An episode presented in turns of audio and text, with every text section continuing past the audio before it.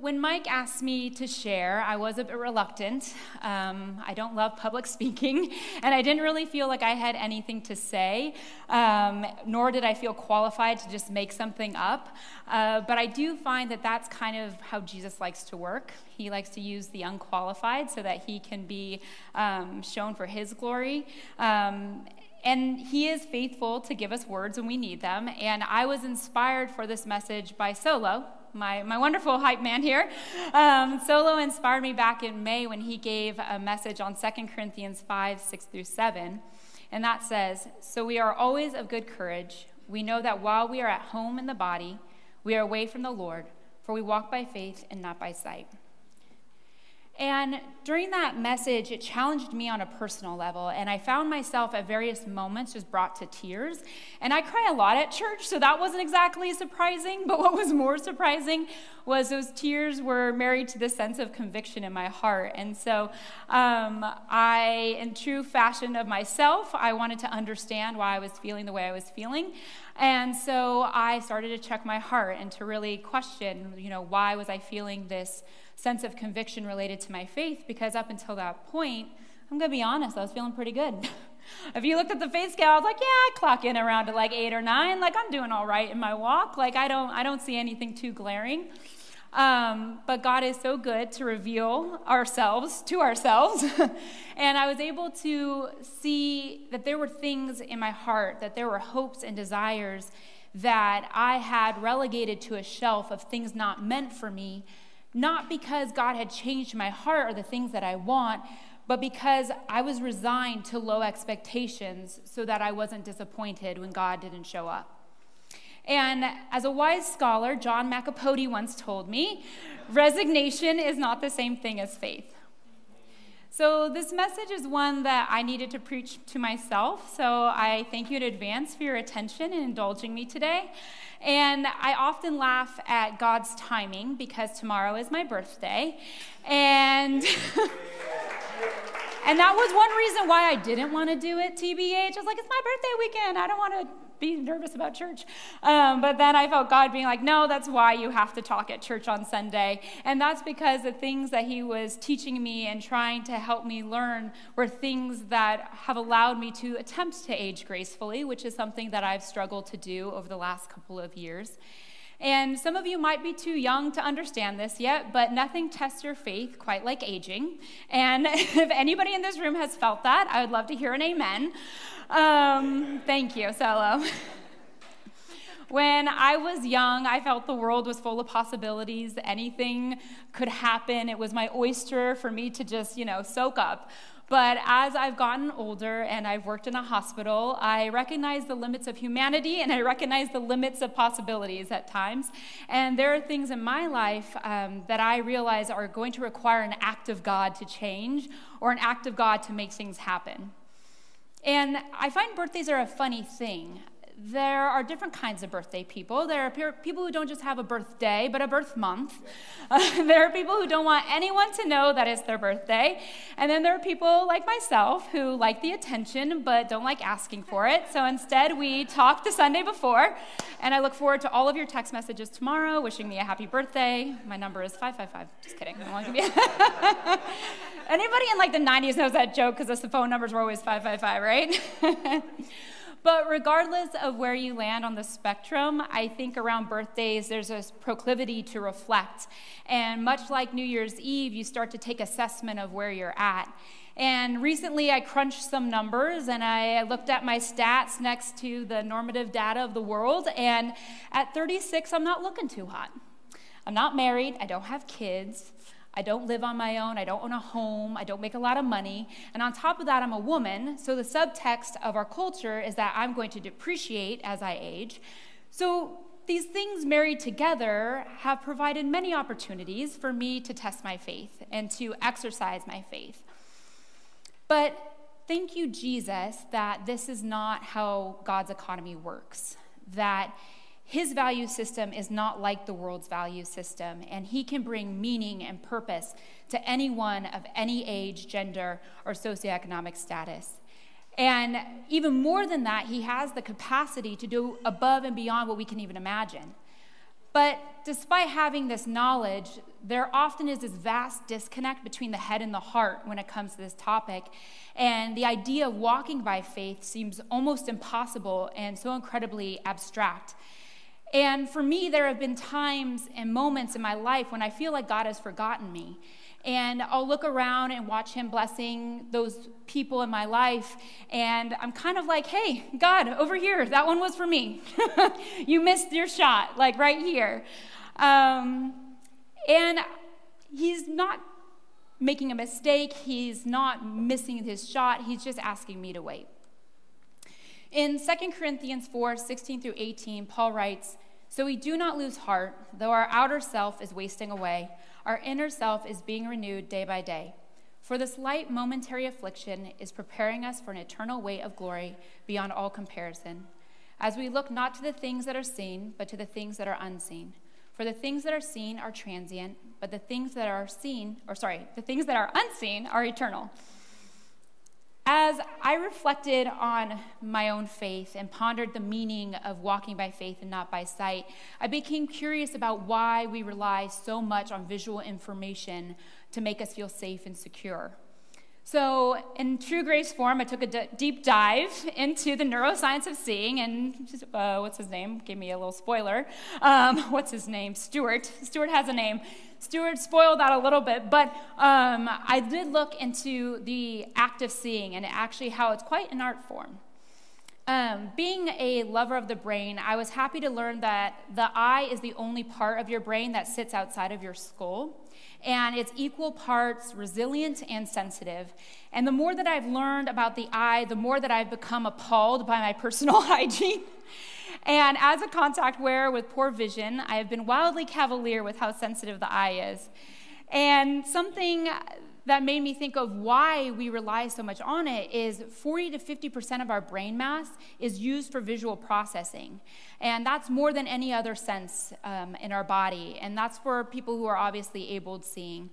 If you have low to no vision, that's actually taken over by smell and hearing. But for us that can see, we use most of our brain to process visual information. And the way it works is truly fascinating. It begins with the lens reflecting light onto the retina, and the retina has two different kinds of cones. Rods, um, sorry, two different kinds of cells, rods and cones. I'm ahead of myself. Rods are used for low light, and cones are used for bright light. And what these cells do is they take these light wavelengths and they turn it into chemical information. And that chemical information then runs through your optic nerve to the back of your brain in the occipital lobe, and there is where the information is interpreted and it's processed. And it's interpreted and processed through your experience experiences, what you've seen before, what you know, what you can comprehend. And I find that that's pretty subjective. Anybody else? because our eyes don't see objects as they appear, but rather just on our perception, which is a best guess of what we see. And this is how people will come to develop body dysmorphia, or how you might look at a piece of art with a friend and have completely different interpretations of what it might look like. As we experience more, we can begin to predict what we will see in each circumstance, and this can cause us to almost go into autopilot. And has anyone in this room walked somewhere or driven home and not known how they got there? Yeah. it's a little scary how sometimes we can just go completely in autopilot. And that's why you're walking on the street and one of your friends walks down, you completely miss them because your brain's not looking for something different. So, in addition to being subjective, our vision is very limited. We are limited by the light that we can see. So, there is a width of wavelengths that our eyes are capable of seeing, but uh, there's also light that exists outside of this bandwidth. And there are moments where we can't actually see what's happening around us because we don't have the capacity to see. And as I reflected on this aspect of the natural world, I saw some interesting parallels that I thought could be applied to our spiritual walks. Um, one, that we all have a blind spot, and two, that where we set our gaze matters.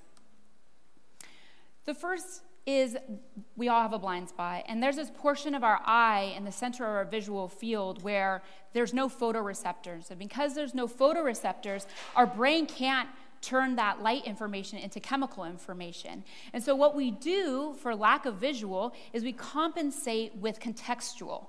And so our brains will use contextual information to fill in the blanks of what would likely be there.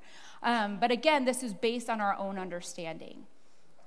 In Hebrews 11, at the beginning of the lineage of the Hall of Faith, the author writes Now faith is the assurance of things hoped for, the convictions of things not seen. For by it the people of old received their commendation.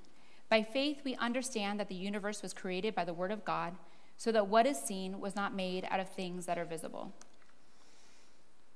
I think sometimes it's so hard to walk by faith because we're not humble enough to acknowledge our blind spots. We box God into the realm of our understanding when in reality, He exists outside of time and space. In our women's study, we had a whole session where we talked about the vastness of God and just how great He is and how much more than we could comprehend. And some of the verses are Job 11, 7 through 9. Can you find the deep things of God? Can you find out the limit of the Almighty?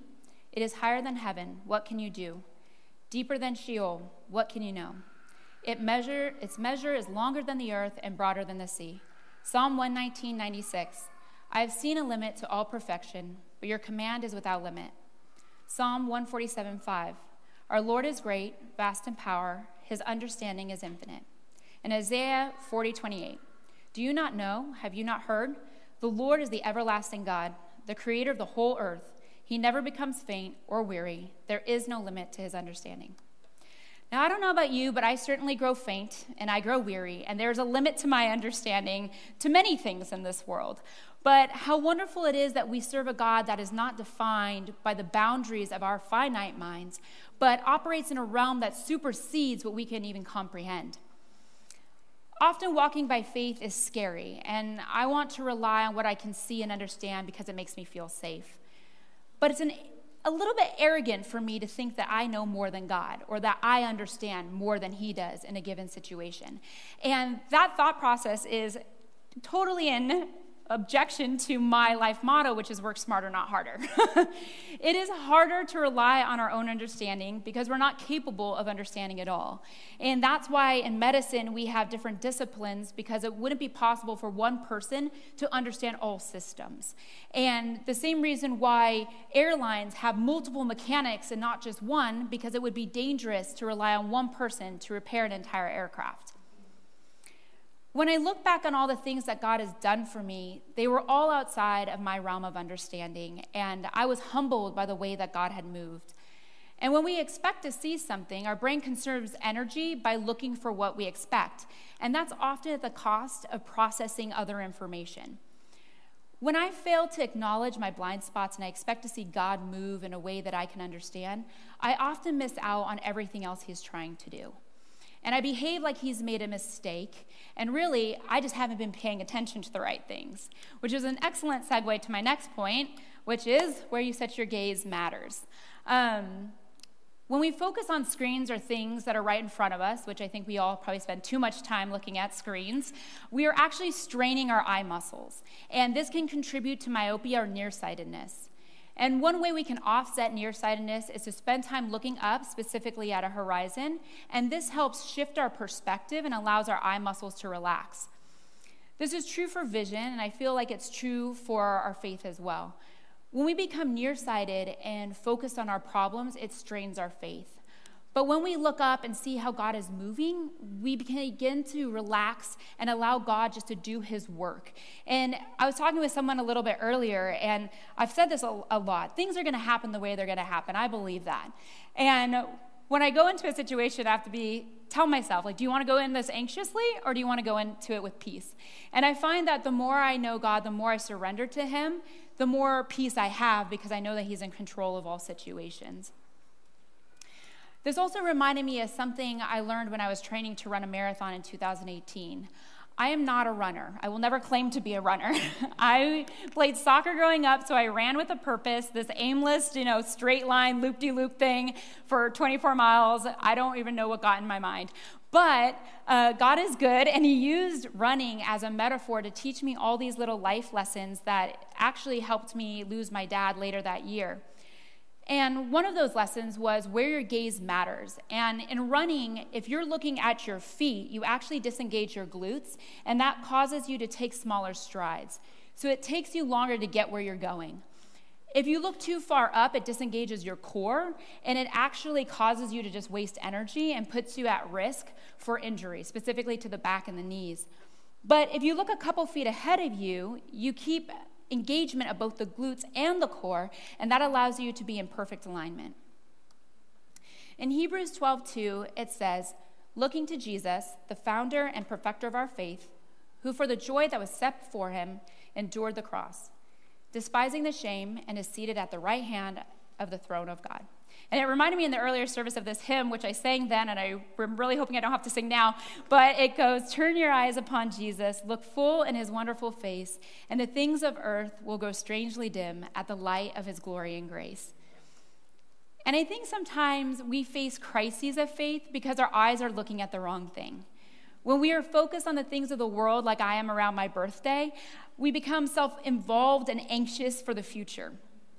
But when we set our eyes on Jesus and we focus on Him and what He has done for us, we shift into perfect alignment and we can run a race without wasting energy or getting injured.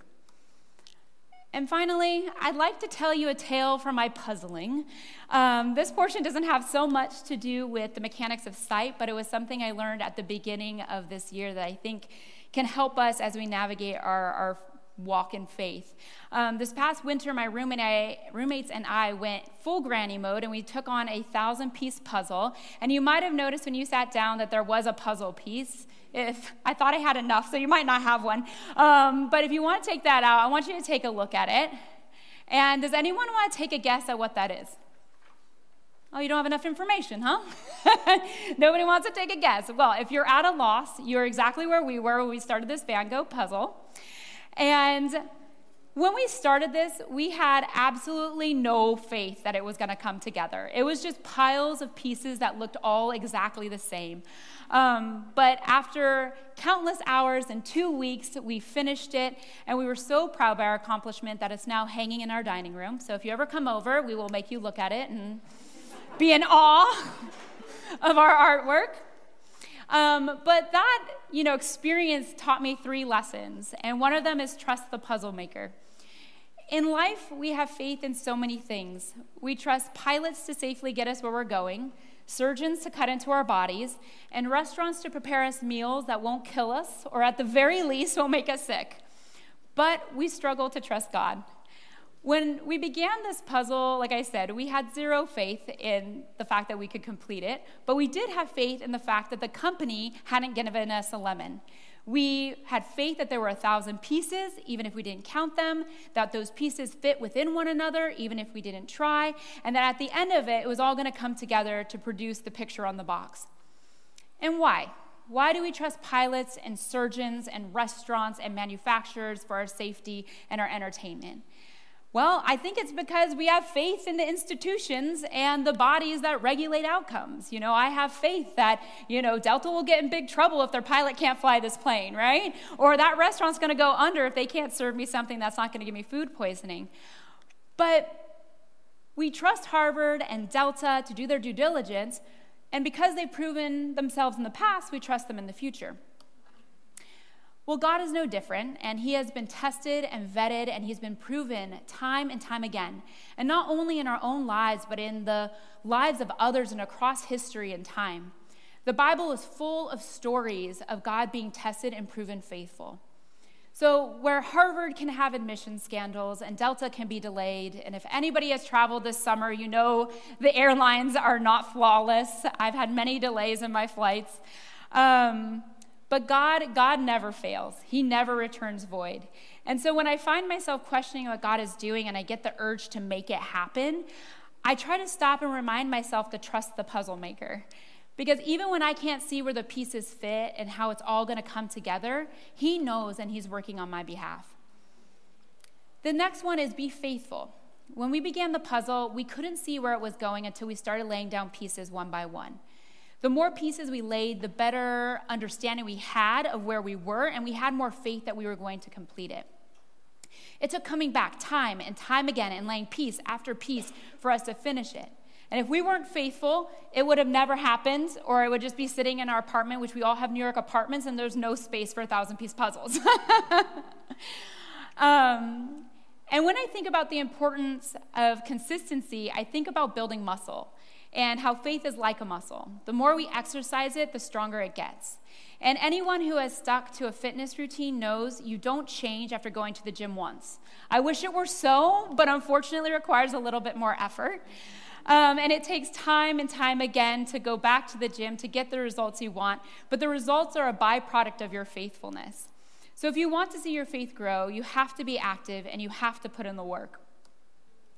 And if that feels impossible to you, I'm right there with you. It's like day to day, moment to moment, where my faith feels like it's strong. um, and I think that's normal. But I encourage you to start anyways. And in this book, I read Atomic Habits by James Clear, which is an amazing book if you haven't read it yet. Um, he encourages readers to start small. And so he gave the example of going to the gym, and he told the, the reader, you know, first thing, just get on the gym clothes. Even if you don't go to the gym, just put on the clothes.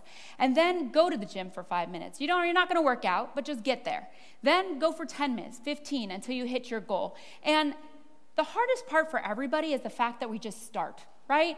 It's just getting there for us to be able to engage.